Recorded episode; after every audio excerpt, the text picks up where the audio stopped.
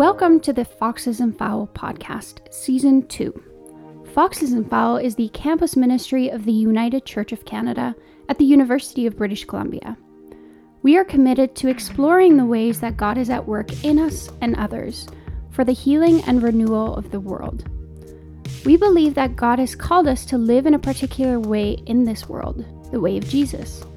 To help us do that, over the next several weeks, we're going to take a break from our usual pattern of longer interviews and dive into St. Paul's letter to the Ephesians together, one little step at a time.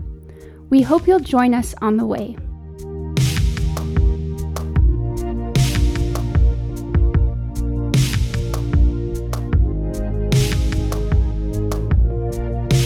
Hey there. Welcome to the Foxes and Fowl podcast. I'm Aaron. Thanks for joining us as we make our way through St. Paul's letter to the Ephesians. If this is your first time listening, you may want to go back to the first episode of this season, called All Saints. Or maybe this is the word that God wants for you today.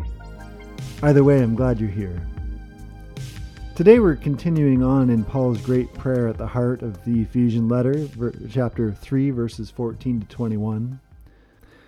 Today we're continuing on in Paul's great prayer at the heart of the Ephesian letter, uh, chapter 3, verses 14 to 21. And again, we want to remember that prayer is how we move what we've heard and know about God from our heads to our hearts and then out into our lives. And that's really Paul's prayer for his congregation and by the Holy Spirit for us in today's passage. He says, I pray that you may have the power to comprehend with all the saints what is the breadth and length and height and depth, and to know the love of Christ that surpasses knowledge, so that you may be filled with all the fullness of God. Let's listen to that again. I pray that you may have the power to comprehend with all the saints what is the breadth and length and height and depth, and to know the love of Christ that surpasses knowledge, so that you may be filled with all the fullness of God. This is really moving from head knowledge to heart knowledge. When Paul prays that we'd have the power to comprehend the extraordinary vastness, the wild height, depth, length, and width of God's love for us in Christ, he's aiming at more than knowing the creeds or memorizing the right answers about God. Now, of course, creeds are helpful for learning to articulate truths, and theology, the study of God, has been called the queen of the sciences, a most worthy pursuit. But that's not the kind of comprehension that Paul wants for us. It's not all that God wants for us. Because the understanding we're after defies a kind of detached knowledge, it surpasses it.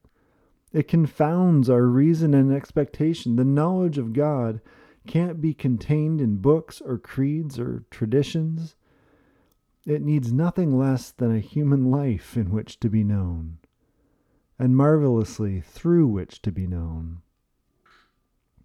Paul wants us to know the extravagant love of God so that, and get this, we can be filled with all the fullness of God.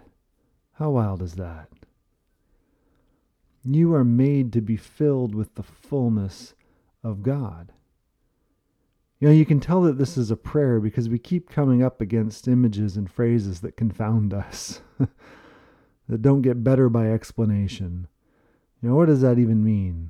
How can these bodies, these lives, be filled with all the fullness of God? It seems impossible. Filled with the fullness of God. You know, in another New Testament letter, we hear that the fullness of God was pleased to dwell in Jesus bodily. That's another way of saying what St. John says at the beginning of his gospel that the Word who was with God and was God became flesh and dwelt among us, or moved into the neighborhood, as the message renders it. I don't know about you, but often that's hard enough to understand that Jesus is God with us God close enough to be touched, to be held, even to be killed for love of this world? But then Paul makes quite clear that while Jesus is unique in human history, the pleasure of God to be all tangled up with human life is just how God is. And marvelously, God is pleased in all of God's fullness to dwell in us, to fill us, to overflow from us. I mean, get this the love that made the cosmos is perfectly at home in us, in you, in me, is delighted to be known through us, through you, through me. I think that this is a source of great hope and healing. You know, we're made for fullness, for wholeness. The love and grace and mercy of God, the creativity and wonder and delight of God will work its way into our lives, even where we're empty, where we're broken and bruised. Those corners that feel dead and irredeemable, and we all have them. And God will make us full, will make us whole, filled with all the fullness of God.